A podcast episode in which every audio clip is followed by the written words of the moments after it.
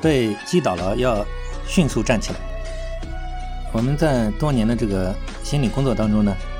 发觉呢，可以说是大多数的求助者起因可能是因为生活上或者学习或者工作或者是事业上各种原因，就是被生活给击倒了嘛。那么被生活击倒了呢，他们呢，其实就是在这里面沉浸到这种失败里面、挫败感里面，始终不愿意站起来吧。所以我们觉得呢，一定要养成一种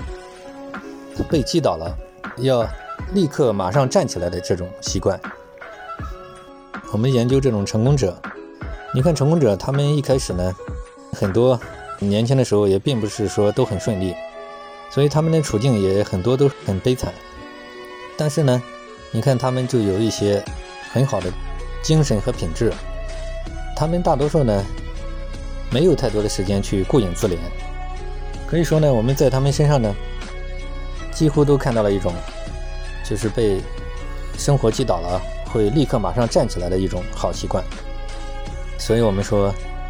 这一点我们感觉也是非常重要的。